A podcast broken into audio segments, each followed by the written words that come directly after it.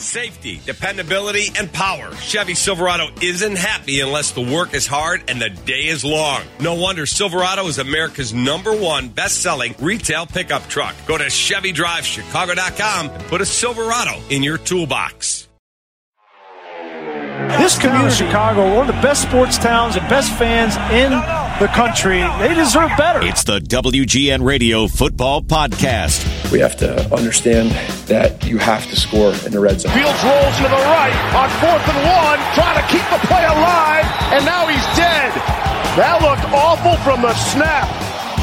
Field goals do you no good. Missed field goals do you no good. From the nine, touchdowns. Fields throws, and it is caught, but out of bounds.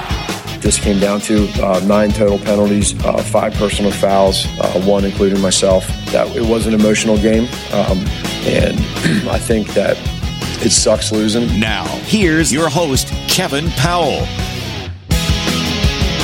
All right, episode 25 of the WGN Radio Football Podcast. I'm Kevin Powell. Thank you for listening. Happy holidays, Merry Christmas.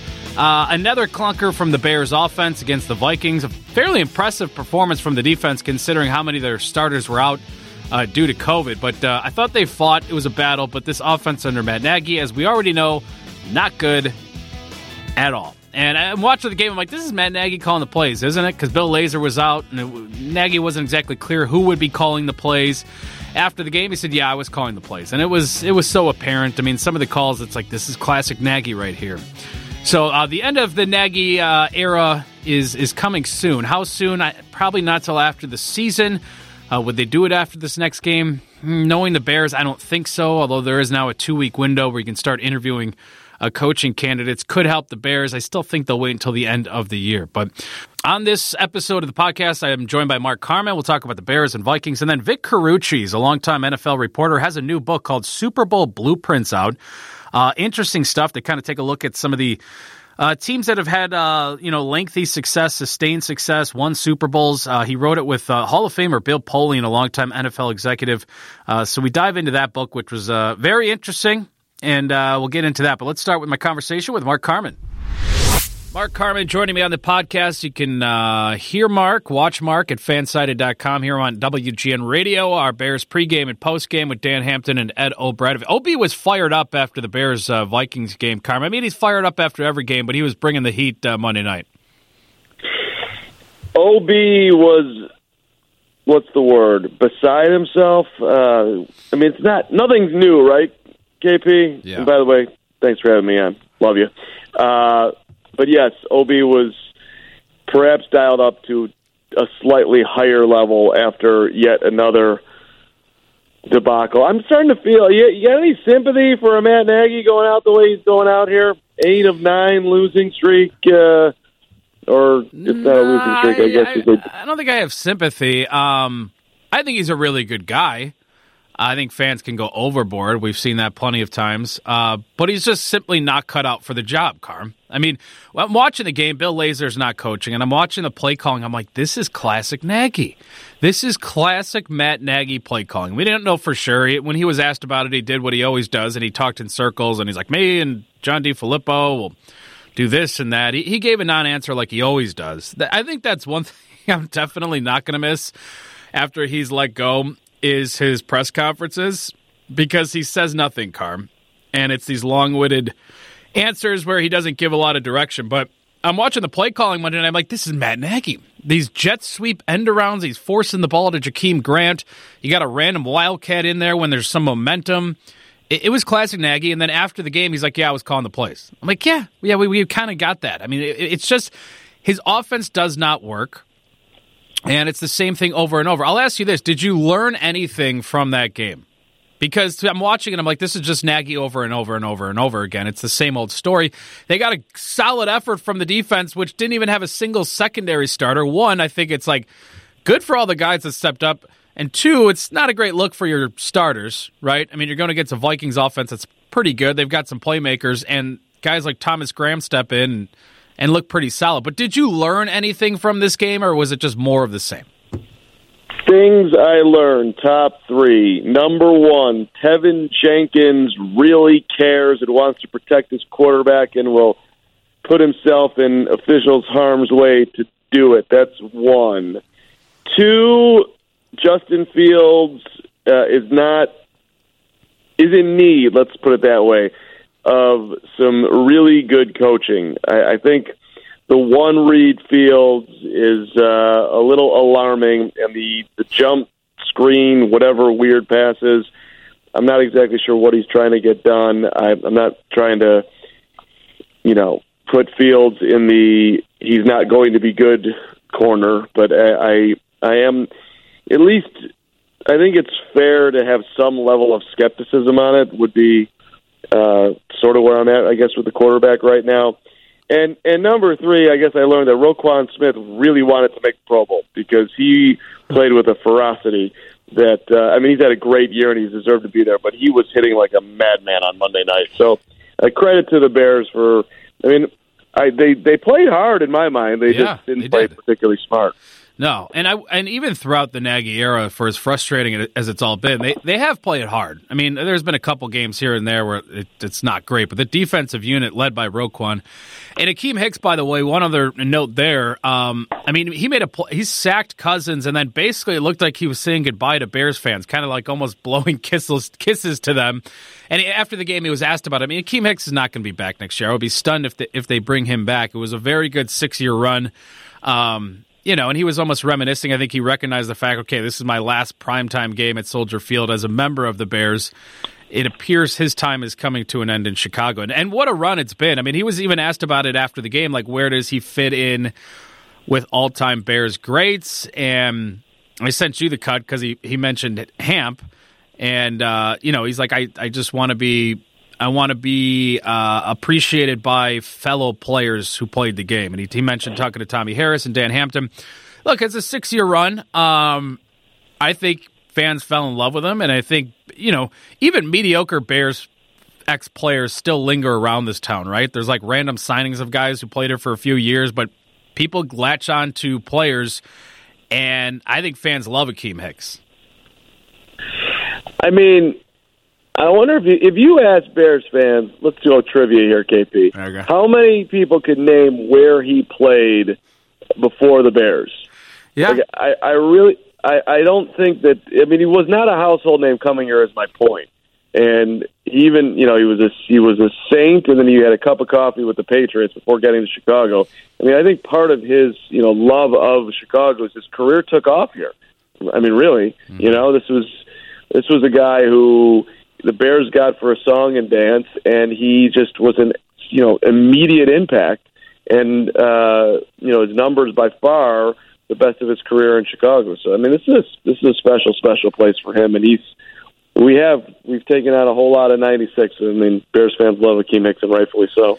Yeah, it's almost uh, it's kind of depressing, like seeing a guy like Akiem Hicks who's probably leaving the Bears. That, and I think one of the one of the reasons Bears fans are so fed up with with Nagy is, and I don't know, maybe there's like a level of underachieving over the past few years here. I, I think it's because we got a taste of what a really good team looks like in 2018, and they peaked there. And it, it was this awesome season, and they, you know, they had a lot of things go their way. They had a lot of turnovers. They led the league uh, in turnovers that year, but the defense was incredible.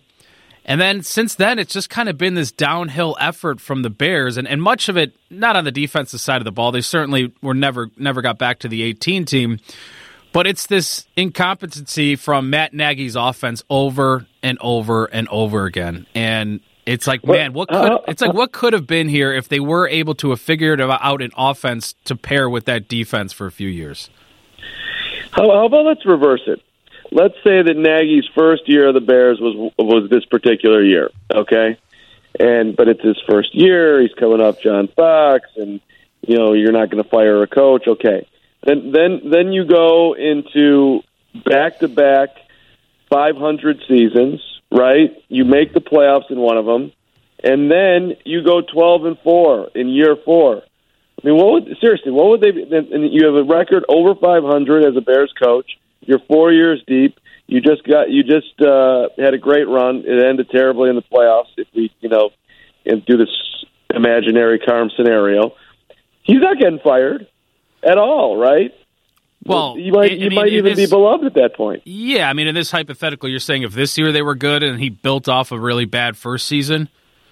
Just switch, just switch season four and season one. Well, yeah. I mean, he's not getting fired, but you And know, they- I think and- that's and- why. and I mean, they started so hot with him, and then the expect- expectations were sky high. What were we all thinking after that 18 season Super Bowl run?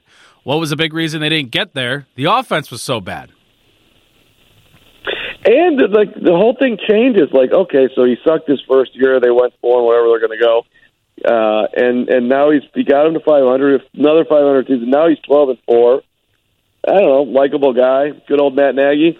I mean, I'm sure we, I'm sure the same issues of, off and, and the other problem that he had is is Mitchell Trubisky. I mean, really, if they hadn't, if Pace doesn't, if Pace gets that right, um, you know, then You think. Nagy? that- you I- think I- Nagy the- would have screwed up uh, a Patrick Mahomes or Fair a Deshaun question. Watson? Fair question. I, I'd like to think not, because that's hard. That would be seemingly impossible to do. but I look. He. There, it's amazing how these things can go. I mean, he's going to leave here in all likelihood over 500. Uh, you know, far better than than Trestman, far better than Fox of recent note. Uh, where he's he's and yet he's like headed out of town as as despised, if not more than those guys, right? Yeah, yeah, for sure. And I mean, I I And- think it's it's an interesting conversation. Like, what? How will Matt Nagy be remembered? I think he'll be remembered as a guy who was brought here as an offensive guru. And it was finally the time the Chicago Bears would have a legitimate offense in the NFL, and it never happened. So there was this like, you know, optimism. And look, they these teams sell us, try to sell us on everything, and you can buy into it if you want, if you want to or not. But it was like, all right, Matt Nagy's coming here from this Chiefs offense. We're going to get a young quarterback. He'll develop them, and then the Bears will be set. They'll finally have an offense that can compete for years, and they'll have sustained sustained success. And it never happened. I mean, that, that was the idea. Bring Matt Nagy in to create a legitimate offense and develop a quarterback. And he failed at both of those. Yeah, swing and a miss. I just like watching him run around the sidelines and just completely lose his mind. It's like, man, I, I just I kind of want you to go out with your head held high here. You know, you're, you you weren't the worst thing in the history of this franchise. Like, I, uh, maybe he's having. I just I don't have like this the, the vitriol hate that so many people have for Nagy. I'm just like just relax. Yeah, I think a I mean- lot of that is social media and the way that's picked up steam. You know, I mean, it wasn't Trestman and Fox like it wasn't like it is now. You know, where it's, it's you get outrage all the time on you just go on Twitter, it's somebody bashing Matt Nagy. I really think that's Yeah, part of it. I do like that, and that gains steam, and it's fire Nagy, and he sucks, and this and that. It's like, all right, everybody, chill out. But I think it is a lot to do with social media. If you're if you're comparing the a- anger and outrage compared to like Fox and the Trestman era, Yeah, no, I. I mean, I'm just thinking about did did uh, if, Trestman had young kids too. I mean, were they getting booed when they when they were going to junior high? Tre- Um, yeah, you know, I mean, leave the, Nagy family alone, man. I mean, yeah. In that regard, I do I do feel for him because he does seem like a good guy. By the way, you mentioned Teven Jenkins, and for whatever reason, this became such like a again the social media people talking about whether or not it was smart for Teven Jenkins to uh, to back up his quarterback, and I'm like, look. We're all for defending the quarterback. First of all, I don't think Justin Fields needs anybody backing him up or defending him. He's a tough dude. I don't think he needs anybody doing that. For a guy like Teven Jenkins, um, like sure, everyone's like, I loved it. I love the flag. I love that he got. I'm like, the dude has how many flags in like a game and a half, and everybody's celebrating it. Even Justin Fields, and then like people are like, you know, part of the quote from Justin Fields after the game was, "Yeah, I like that he defended me," and then people just stopped there if you listen to the whole quote from Justin Fields, he goes, "Yeah, I told him I appreciate it, but to keep it between the whistle." like Yeah. that's what he told him. And then Jermaine Ifedi was hot on the field yelling at Teven Jenkins. Look, if you want to defend your quarterback, just be better on the field. And I'm not even talking about Teven Jenkins. I think had a had a pretty solid game, and he's obviously very early in his career and all of that. Um, but it's like and it's not like he was was he really defending Fields? It looks like he he fell in he took the bait from a Vikings defender and got the flag. It's like, all right, we don't need to celebrate this, folks. I don't think this is some like, you know, career altering moment for Justin Fields because his fellow rookie committed a flag in a moment they didn't need a flag. Uh, I, I like the way you're break. The Fields part of it was great. Hey, dude, dude, dude, dude, dude. Listen, listen. I appreciate that you're on my side, but um, don't be a moron, okay? like, right? I mean, yeah. basically- I just and look, I, and I hate to make it anything more than it is because I feel like it already did, but it was like people were like sell. I mean, this is how bad the Bears team. People were like hyped about the fact that Teven Jenkins, who already has a million flags against him in like a game and a half, committed a, p- a penalty. It's like, yeah, he's sticking up for his quarterback. This is what Kreutz would have done back in the day. I'm like, shut up. Like Justin Fields doesn't need his fellow rookie to get a flag and take the bait from the Vikings defender. Like that's where we're at. We're hyped about a rookie tackle committing a penalty, a 15 yarder, but no he backed up Justin Fields. That's what Fields needs to see from his teammates. I'm like, Justin Fields is going to be fine. He's a mentally tough dude, and he doesn't need any more flags committed against his offense. I kind of in, enjoyed the uh, just the J- Jermaine Ifedi part of it. Jermaine Ifedi. Where since when are you Mr. Passionate? This is the was that is that not the most fire we've seen from that dude? Yeah, it was. I was surprised to see it, but I think that's you know this is a team that continues to shoot itself in the foot. Um, again, look, it was. I guess it's good to see people with a little bit of fight. The, the fact that Justin Fields has taken some of the shots he's taken, Carm, and, and we finally saw that kind of you know break with the refs when there was an ejection, a late hit. If Aaron Rodgers or Tom Brady or Ben Roethlisberger, and we saw it in that Steelers game, takes half of these hits that field. I mean, you're getting you're seeing flags all over the field. And if the NFL wants to protect the quarterback, I get it. Like what? Tom Brady gets more calls. Why? I've never understood that in sports because he's been in the league longer. It's like, sorry, you're older, dude. How about protect a guy like Justin Fields from headshots and, and slams to the ground and, and 350 pound defense lineman falling on top of him when we know for a fact if that was Aaron Rodgers, that's an automatic 15 yarder. NFL officiating It's is so just, bad. I mean, it's it's death. It's straight death, and it's it, it's miserably inconsistent. And I get it. You you know these are your your money makers. You want them on the field, so Rodgers is literally going to get every call, and LeBron's going to get every call in the league, and Jordan got him back in the day, and yada yada, and whatever. But uh, Makes no sense. it, it's just it's it is it's bad optics, man. I mean, the flag mean, against Deon Bush with the headshot, and a a couple made the valid point, right? He went for the That- ball. The that- ball just happened to be in front of the guy's face mask. So guess what's going to happen? He'll probably make a little bit of contact with the head. It wasn't an egregious. It wasn't an egregious play by Deon Bush by any means. You know, and then they defended Well, it. there was a that- pull report after the game, and blah blah blah blah blah. But and and I loved Robert Quinn, by the way, who is having an, an incredible season, probably comeback player of the year. He was I, every so often you'll finally get a player in one of these press conferences to just be like, "Screw it, I don't care," and he ripped the refs after the game. I'm like, "This is awesome. This is what every fan is thinking," and he he spelled it out perfectly. He's like, "Some of these rules are stupid."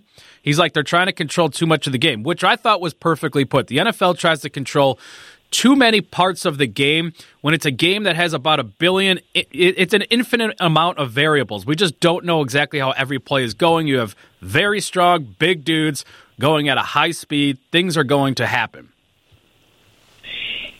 Yep, I didn't listen to Robert Quinn, so that's that's enjoyable. Uh, it, and it's just it's just two separate things here. Like people who live their lives by the letter of the law, like that is just you like to bend them a little say, bit carm I, I just uh, you know this. Let's can we live by the spirit of the law? Deon Bush, spirit of the law, not a penalty. Letter of the law, penalty. Can we can we drive uh, can we drive forty five and a, and a thirty five? No one around, you know, even fifty. I, I think we can. I think we should be able to. Except uh, unless we live in a city that's broke like Chicago and there's cameras everywhere, so we're just going to try to get money from you. But of course, you should be able to drive down Ashland and. Uh, you know, with a little bit further rate of speed, depending on the flow of traffic. I mean, come on. Should we do we have to stop at the light at two a.m. or can we turn right on red at that point if no one's around? I, I just um, it's simply common sense right. Can, the spirit of the law, man. Come on, let's let's let's. It's not, it's not that complicated. Same thing with the catch rule. Did he catch it? Yeah, he caught it. Can't you see? He did. Oh, no, no, no. The ground caused the fumble. I mean, I, I, how do we get here? Really? It's rough, and I think a lot of it has to do with you know the whole concussion thing and CTE, and it, it stems from that. They don't want to go continue to go through that. Um, And I think they're scared. I think they're scared they're going to have one big hit or one nasty play, and then people see it. I mean, Chris Godwin got hit in the knees. Uh, Tampa Bay Buccaneers receiver blows his ACL, and then Tom Brady goes off about how you shouldn't be able to hit receivers in the knees. Like, all right, what are defenders supposed to do? I mean, you're looking at a target of like the chest area and the stomach and the hip area, but also like factoring in that don't lead with your helmet or hit them too hard or it could be a flag. So it's just they've gone down this slippery slope with the officiating and it's it's turned into uh, a nightmare, I think, for the viewing experience of the game. And you know, even Roquan was asked about it. He's like, it's demoralizing. There was two third down plays that they got stops and it was dumb penalties. So I don't know. Hopefully the NFL can uh, figure it out. Before I let you go, Carm, just like your thoughts on where Fields is at? I know you mentioned earlier, like, are you worried about his game? I, I still feel really good about him. I just am terrified that Matt Nagy still has three more games to work with Justin Fields, who, by the way, tweaked his ankle in that game. He's going to be limited most of the week at Halas Hall. Hopefully, he can play. Otherwise, it's uh, next to unwatchable. But what, where, where are you at with Fields right now? So nitpicking him and just my quarterback biases. When I watch him, he just looks small, right? Like this is not a six four guy standing in there. He looks. I mean, it's like I, I feel like I'm watching more like Doug Flutie back there at, at times. really, like, I don't get that vibe at all. I, I, I. He just looks tiny to me. I don't know. Maybe, maybe I'm just too uh, too much bear football for me this year. Slash, however many years. But uh, that's one thing. And and I also am getting confused by really why are you always getting caught in uh, when there's plenty of room to run back there? It just it's it's kind of bizarre to me. Like, where's the natural instinct that I thought you would, you know, aside from like not reading defenses or anything that you would have down. That being said, I love his personality. Uh, the arm strength is there. I rookie quarterbacks have always have issues. Uh, I'm fine. I'm good. I just like the. I'm just not at. This is a lock. This guy's going to do it. I'm. I'm not there yet at all. Like, and uh, I, I just need to see more. Uh, I need to see more. I do. I do. Next, I hate it, but I do. Yeah, the next hire, it, it's so important. They've got to find somebody to come here and figure this offense out and figure out to build a system around Justin Fields. And then, of course, some personnel issues as well. I mean, he doesn't have like a go to target. Kmet, I don't know. Is Kmet bad? I don't know. We'll see. Uh, Jimmy, Kmet's bad. Yeah, he might. He, he's certainly not elite. He, he, might be a decent tight end. Give him some more time because I think he has the tools. But he's had some major drops and some bad penalties. It hasn't been a great season for Cole Kmet. Jimmy Graham won't be back next year. Like Darnell Mooney's his target. You know, there was a couple of red zone moments. I'm like, you're thrown to this. Like there were a couple plays. Like God, if he just had like a big target like an Allen Robinson who wasn't in there, but he really hasn't gelled with Allen Robinson, who probably won't be back next year. But um, there, there's a lot that's uh, we'll we'll dive into the whole offseason thing. What's the uh, holidays look like for Carm? A lot of parties, a lot of uh, fun. It's going to be wild, KP. Wild. I, think I'm filling in for you um, on Thursday and Friday. That's going to be big. I try not to uh, crash the ship over there, and uh, I, you know, I I, I do have uh, on the on the on the back end here after New Year's we are planning a tennis extravaganza, looking like a little Tampa, Florida, a little Saddlebrook, wow, little clay court, little clay court, uh, eight to eleven in the morning with uh, the coaches. Break for lunch, come back for a little one to three in the afternoon. See if the body can hold up for five hours a day. I didn't realize people do tennis trips. I mean, as a golfer, golf trips make sense to me, but I didn't realize people were like, "Hey, let's go hit the tennis circuit down in Florida." Well, you know, KP, you're welcome to come because the Saddlebrook also has a course on premise you can go golf, Carmel do the tennis, and then we can meet back at the pool and have a couple cocktails. Call it a day. It's out of my budget, but it does sound fun. Any final bear starts, Carm? Uh, before I let you go. Uh, final bear starts. You're just ready I, for the season to be over. Be honest, Carm. Yeah, I, I mean, uh, I, I, I always get a little melancholy at the end of uh, a football season, but yes, I'm, I'm, I'm certainly ready for the NFL playoffs to come along. I think the Bears win. How's this? I'll, let's go nuts. The Bears win two of their last three. How's okay. that? The Giants are awful. Seahawks aren't very good. Yeah, and maybe they get Minnesota. Maybe. How's this? Don't lose out. Just don't lose out. Yeah, I, would like to see Matt Nagy get one more win before he leaves here. He wins his finale and just goes off into the sunset. Says, "I mean, see you later, Chicago. I, am done with all of you." I think it, uh, I forget who tweeted it, but someone's like, you know, the, the boss move here would be just to lay down his clipboard and just walk out of Soldier Field after you know one of his brawls with the officials. It just um, and our guy Connor McKnight like tweeted out uh, from the Breakfast Club when he's just walking off the football field. yeah. uh, you know, it's funny. Like during the game, I was waiting for Fire Nagy chants, and like just below the press box, I don't know, maybe third quarter, I heard a Fire Nagy chant, and I'm like, all right, this is gonna like pick up. And I think fans are even exhausted of that. It lasted for like maybe 60 seconds, and then it died out. They're like, whatever. Right. Like everybody's just done with this era of Bears football. It's time to figure out Justin Fields and create a winner here. Been there, done that. You got you got the point. Yeah. Sell the team is a good chance. If you uh, for what we have one home game left. I love a good the team. I was sitting uh, next to a KP. Vikings. Yeah, go ahead. You got to go. No, no, no. I was just like, I just say, KP, you're the man. You're the man, Carm. I appreciate you jumping on. Just a few more of these, and uh, we'll wrap up the season. But uh, happy New Year, happy holidays, Carm, and uh, hopefully uh, COVID doesn't continue to wreak havoc on our sports landscape in the entire world. Because we, the Bulls, Carm, I'm all in on the Bulls. And as we record this, like two hours ago, they're like, no Bulls game tonight. Raptors have COVID. I'm like, come on. Now I got to watch the Armed Forces Bowl tonight between Missouri and Army. I don't think there's much else going on. Maybe an Illinois Missouri basketball matchup in St. Louis. Before I go, just give me the Christmas Day rundown. Does Papa Powell go big? Is, are you you contribute? Well, uh, uh, is your girlfriend involved? I've give, got, me, give me everything. You know, I've got a girlfriend this year, Carm. So uh, we will be spending uh, Christmas Eve with her family, which will be great, and then uh, Christmas Day. Uh, I think I'm going to go to church in the morning, Carm. I haven't done a Christmas Day like church in a long time, but we'll do that. We'll head back to girlfriend's parents, then go to my parents for a couple hours, and then to my aunt's house where I'm going to absolutely devour prime rib. I mean, I'm I'm just going to go wild on prime rib, Carm. I never, you, know, the, the prime rib thing, KP. What? You Where are you going with this? All right, you're not a prime rib guy. Uh, I don't like, like the, the the literally still living cow on the plate, and in prime rib, you you really, I mean, you're dealing with a massive bloody situation with a prime rib if it's done right. And, I, and when I ask for the the well done thing, I mean, the people look at me like I'm nuts. Don't but order I, you know, well done prime rib. Just get a, yeah, just just get a cheap steak then. Don't don't waste the prime rib if you're going to get it well done. I, I don't. I don't. I go. I go medium, medium, and even even a, a medium rare pluser. Prime rib. It's it's straight moo. I don't know, I, but I do love a good horseradish and a roll. And oh, it's so good. So. I had some cousins when we were younger, and they they would dip their prime rib into ketchup, and we'd all be like, "What are you doing? You're dipping the prime rib into ketchup? What are you? What are you, Patrick Mahomes, putting ketchup on your steak?" That's aggressively bad.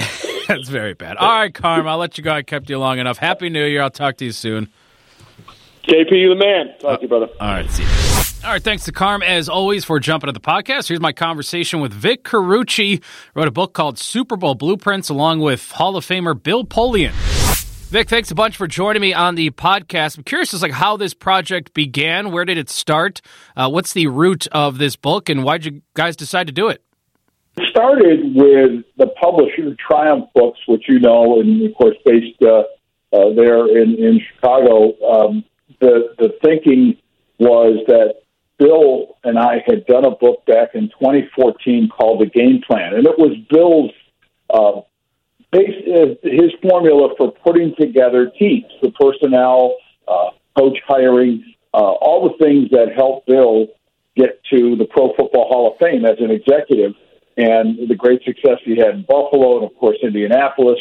Um, and he he worked that book was contained or, or pretty well focused and limited to uh, the work he did, not so much a life story, but just the work he did and, and how it's done and a how to manual. And what, when Triumph approached him again, this was late 2019 or so, um, to, to approach him and say, hey, look, would you be interested in another project? He then reached out to me and said, would you be interested in collaborating again on a book? And I, I just said yes. I didn't. We, we didn't have a specific idea. I just, I just said okay because it is Bill, and because uh, it, it's so. It, it, for me, it's such an education to work with a guy like that. I owe most of what I know about this game in 40 plus years to being around him, especially those years in Buffalo. And he um, uh, said what was always intrigued him was kind of inquiring about how other dynasties or, or you know great teams have been built, ones that have sustained uh, excellence over a period of time. And I said, okay, and you know, it's kind of an obvious list of if you go back in history, and and then in discussing it with editors, the idea was not to go too too far back um, and and not too far forward. Like, what's the sweet spot? So, uh, in in figuring this out, we decided the '70s uh, through like the early 2000s. Now, th- that would would make a cutoff point before you get to the New England Patriots' obvious dynasty because that's still in progress. We felt with Bill Belichick obviously being um, you know, trying to seek more, I guess, at least another Super Bowl ring. Tom Brady, even though with another team doing the same thing, trying to go, I guess, for eight Super Bowl rings. And and while those are are more than qualified, give the idea was to give each of these clubs that we were considering a chapter. Giving the Patriots a chapter, we felt was more of the short shrift that would lead to more questions than answers and and uh, volumes of books have been written already, and probably will be written, I guess, uh, about that dynasty or the uh, you know at, at some point. So we left that to others. What we focused on was you know Raiders, Steelers. You mentioned the Redskins uh, as they were known at the time of Joe Gibbs, and and and then it was Bill using his Hall of Fame uh, membership, if you will, uh, to seek out other hall, fellow Hall of Famers uh, who were more than cooperative in helping us put this together. Terry Bradshaw and Mean Joe Greene, and, you know, Bill Parcells and go down the list, uh, Jimmy Johnson, uh, Troy Aikman uh, in, the, in those Cowboy teams that we talked about, Steve Young uh, when we were talking about the Niners. And uh, it became a, a really a, a fascinating look. We interviewed 32 luminaries from ownership to executive uh, executives to coaches to players and and then we, we we put it together in oral history format with Bill's voice and then the voices of all these other luminaries who gave us seven about two hours uh, or so each on Zoom calls over the course of like early 2020 through. So it became our, our COVID project, if you will, where we were where Bill was in in uh, North Carolina, I was in in Buffalo, and then Jerry Jones, for instance, was on a yacht uh, when he spoke with us. The same one, I guess, that he made the drink. Yeah, so so it's it's still classic looking at that video, uh, even though the, the book is is all in its words. It's not a, a video book, but uh, but anyway, we, we, it became incredible. They opened up their souls. I mean, these guys were like, like Jerry warned us. He said, "I might start crying during this thing." we know, you know, Jerry's a character, and and how how he, how emotional he is about this game, and he says, "I'm going to get choked up. I know I am." Thinking back to when I you know bought the Cowboys, and he did. He he did get choked up, um, but he warned us how that would happen, and he and he said, "You know, you just tell me to shut up. If I if I get out, I can get. we're going to tell you to shut up, right?" Well, and uh, and then um, uh, Terry Bradshaw about Chuck Noll. Terry Bradshaw talking about the the the depth of I, I mean, it was it certainly was a, a troubled relationship to the point where he acknowledged, I didn't go to his Hall of Fame induction, I didn't go to his funeral, yet Chuck Noll is the reason I'm in the Pro Football Hall of Fame. So, so stuff like that that is so I think makes makes this a real special project. Yeah, reading through it, I'm like, man, they got everybody. It's all the big football names you could want in, in one book, and it, it is fascinating. You've been covering the NFL for a long time. What did you learn uh, that maybe you, you didn't know before you did this project? Was there something that stood out where you're like, huh, I, I didn't realize that or I didn't know that? It, was, was, there anything for you personally that, that you learned uh, while doing this project? Yeah. A couple of things, yes. Uh, and, and I'll say this hum- very humbly. As long as I've covered this game and as much as I feel I, I'm connected or well connected with a lot of people, I know for a fact we weren't getting, or I wasn't getting on my own, uh, the kind of cooperation that when a Bill Polian calls and says, you know, because it's a fraternity, it's a brotherhood, right? Being part of this Pro Football Hall of Fame. uh, and and not only getting these guys to to you know join our calls. And again, a lot of them I know, but am I getting two and a half hours with them on my own? Uh, I'm, not betting on that. Bill Polian, they they they were there for him. What I learned, uh, Mike Haynes, um, the, the Hall of Fame uh, defensive back who played, of course, started his career in New England and then and then the, with the Raiders uh, established himself as one of the very best at, at his position. He told a story that I had never heard about his close relationship with Darryl Stingley from the Patriots.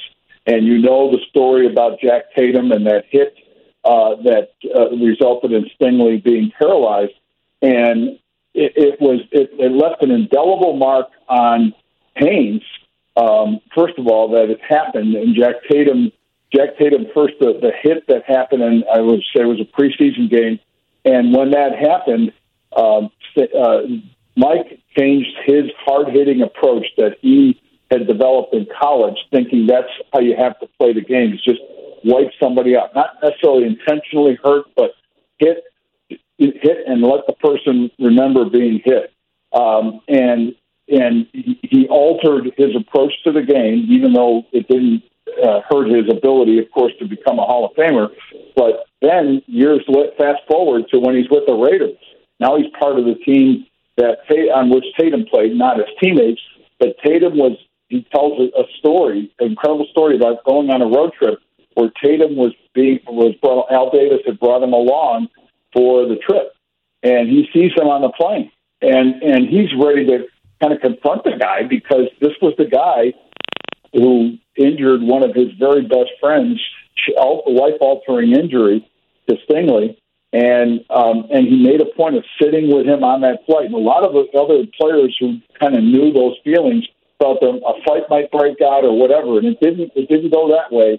But but he felt, even though he said he couldn't forgive him, uh, he had a better understanding of. And, and what bothered him the most was what Tatum had said about that hit in, in a book Tatum wrote. They call me assassin. You might recall that. Mm-hmm. And so I, I think uh, when it's all, you know, you hear something like that, and one more, Steve Young uh, bringing to life, helping to bring to life Bill Walsh in, in the in the 49er chapter, uh, just talking about how difficult it was to manage that relationship between himself and Joe Montana. And and Mike Holmgren was kind of in between that. And we, we had Mike, of course, as part of this book as well. And Joe talks about, okay, he was at BYU with Mike Holmgren. And, and as far as Montana was concerned, you know, Steve was Mike Holmgren's boy. So he was, so Joe figured he'd never get a fair shake on that basis. And every time Mike would pay attention to Joe or, or you know understand that Joe was the man there at the time, Steve would say, "What are you doing? I thought we had this really you know this great relationship." And so Mike was put in, a, in an uncomfortable position, and Steve Young acknowledged that yes, it was uncomfortable all the way through, but he, re, you know, that they found a way to work together, and he just went into great detail. And, and the other point he made was Bill Walsh stepping away as he did um, it bothered Young to the point to say that you know what might have been had had he uh, hung around, uh, had had had uh, uh, Bill Walsh stayed instead of retiring because of some difficult relationships with uh, Eddie DeBartolo, the owner of the 49ers. Yeah, it, Holmgren was great in this, and uh, you know he talked a little bit about Bill Walsh used to yell at him a lot and stuff like that. I thought it was great insight to just how that whole powerhouse that was the the 49ers dynasty, and then of course Holmgren taking many of those concepts to Green Bay and then starting his own little run there. And, and it's, it's Holmgren, you know, yeah. talked about, it, and we heard it a million times. Like it's a copycat league, but a lot of these, and you guys highlight this. It's uh, everybody sort of did it their own way. You know, from Joe Gibbs, the one back offense. You guys talk about, of course, the West Coast offense, and then Holmgren talked about, you know, how he was willing to adjust to Brett Favre's style of play and things he did with his concepts. I guess for, for you know, from my perspective here in Chicago, we're just starving for sustained success in an organization that can turn into one of these, you know, Super Bowl caliber organizations. And sometimes it feels like coaching staffs get in their own way. But I guess that was one of my takeaways, where it's these innovation in in their schemes, but also willingness to adapt. And of course, you hear a lot about in the book, you know, the atmosphere that that teams create that creates this winning success and culture and things like that, which we always hear. But um, that was something I kind of took yeah. away from it, Vic. No, Kevin, that, that's a big and great takeaway, and it makes you wonder. I know, first of all, you know, when you hear names like Joe Montana, just you know, we we stop and say greatness, and we know our, our mental images, or Steve Young, and, and and the images go to what talent wise made them who they are. Yet, yet, from a coaching perspective, um, what made Bill Walsh so great. We think it's conceptually the the idea of the West Coast offense, the, the scheming, the X and O's, and all the brilliance there that we think is all brilliance, and that's what that's the credit we want to give. But it's sort of in a vague way. When you read this book, and or at least when you hear the stories, it also is this striving for perfection and excellence. And and I don't you know I don't think you get perfect. Football's not, never a perfect game in my mind. I don't think any sports that we watch in some way, shape, or form we feel we want to use that word and throw that word out there. But he was striving for it, and he drove his coaches and players nuts, especially the Joe Montanas and Steve Youngs and the Mike Holmgrens, because they'd be in practice and a, a throw you know, would would be made, uh, you know, whatever, twenty yard out, something, and the guy would make the catch, and it would look like, okay, that's how we just we drew it up, boom. And Walsh would say, no, no, no, no. The ball needs to be six inches away from the chest. It's got to be in the, and, and he'd be bringing it down to the to the most finite elements of where the ball needed to be placed for perfection, that the ball was maybe eight inches away or a hair too high or a hair too low. And the coach, it, didn't bother other excellent coaches. It didn't bother the players involved, you know, Jerry Rice, or, and yet it was bothering Walsh. Let's do it again. Let's do this again. So my, what made me wonder, what, what that made me consider is how, how can other coaches you know, Matt Nagy, just as an example, in in uh, Chicago or so, is that what he does or needs to do, or is he doing? Like, do other coaches um, get? Can they get more out of their players by applying that level of perfection? Does, uh, repeating? Can you can you hammer home those points? Is that being done enough? Um, is that even realistic to think that it can be done on any regular basis? Uh, or was that a different time when he could? I mean, he was getting away with that with a Joe Montana, who, by the way, according to um, Holmgren, was mellow enough to say, "Okay, coach, we'll do it again." Now, if, if when it was Steve Young, he said, and you recall this from the book, Steve would complain. Steve would, "What do you mean six inches? I put it where you know." So it, it's just it's just one of those interesting points that made me question, or not necessarily question, but wonder how realistic is that? And and can you can you continue to do? Should should coach should young coaches or today's coaches who who aren't getting the best out of their quarterbacks do they need to do that? Well, it's great stuff, Vic. Uh, be sure to pick up a copy Super Bowl Blueprints. It's Vic Carucci and the Hall of Famer Bill Polian. Um, congratulations on the book, Vic. It's great stuff. If anybody's looking for a last minute Christmas idea or anything, definitely pick one up. Uh, it's a great read. Before I let you go, you, you cover the NFL so closely, yeah. so let's just talk about this season here. Um, we'll sure. bring it. We'll tie in in, in the Bears. Um, what are your thoughts on Justin Fields so far? It, it, it's uh, the overall you know, winning and the stats might not be there. But for me, I feel really good about where he's at and his talent. But what, what have you seen from, someone not here in Chicago about Justin Fields and, and his future? I feel excellent about the talent that he has, the dimensions that he can bring. And uh, and frankly, uh, you know, I, maybe it's not so much of an accident that I bring up that point about Walsh. I'm not saying that he needs a latter day Walsh to get even more out of him or the or the fullest that he can bring. Uh, because that again, those, those just great uh, Hall of Fame coaches are as rare as great Hall of Fame players. But that said, um, there is something there and something upon which I think that team can build. And it's been unfortunate that it seems from the outside that it hasn't been as ha- handled as well as as I think it should uh, for him. But I also know that you know with injury and and other elements to the season, I I, I feel like the quarterback room with Andy Dalton has been set up well. Just knowing what I do with Andy and having that presence there uh, is is I should be a good thing uh, for the development of a young player. But it is all up to how this development year goes. Players don't generally don't get to choose where they end up in the draft. And if they're put in a great situation uh, and they've got the talent to make it happen, it works out. If they're put in a situation that isn't so great and they've got the talent, you might not see it re- re- uh, realized in, in ways that it should. Um, i.e., Steve Young, who ended started his career in Tampa, and it wasn't until he got to San Francisco with a stop in the USFL before he became what he became. So I, I think we've got to, you know, take measure that, and uh, and but but I do think for Bears fans, there's they can take solace and hope into the talent that this that this player had. All right, about a month to go in the regular season. Right now, who's your Super Bowl favorite, Vic? Oh wow, that which tells me what kind of year this is because I can't yeah. I can't point to an obvious.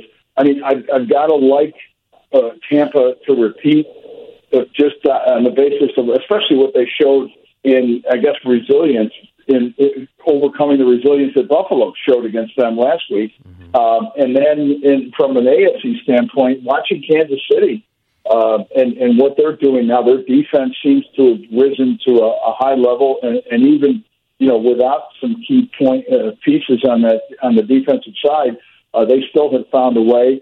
Um, so I, I would I, I like the way they've been surging uh, in the AFC and New England. As much as people are fascinated by what they how they roared back from that slow start, um, I'm still looking at Mac Jones as a rookie quarterback.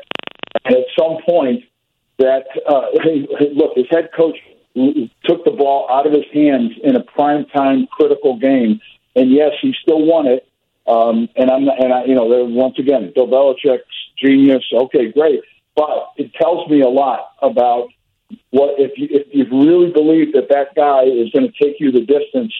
I don't think you'd ever take it out of his hands, even under those circumstances. You trust that you've got the guy, and I think he rightfully didn't trust the guy because I I thought New England, if they were relying on Mac Jones in that game, the wind and everything against Buffalo, they weren't going to win. So uh, it's hard for me to fathom that that's a Super Bowl champion uh, under those circumstances. So I guess I'm I'm saying in a long way, you know, the Tampa Kansas City repeat feels like it's uh, uh, it feels like it's it's on its way. yeah, no, Mahomes is looking like Mahomes again. You know what he did Thursday. It's uh, it's uh, they're looking like a, a beast again. But it is, you know, talking Super Bowl blueprints. I mean, it is just incredible what Belichick's been able to do. Right? I mean, they have the breakup with Tom Brady, and now they've got like Mac Jones. No, no disrespect to Mac Jones, but you look at the quarterback class from the first round. I would say he's probably the least talented among them. Again, not not not shots fired at Mac Jones by any means, but what they've been able to build around him and what Bill Belichick does to adapt to that.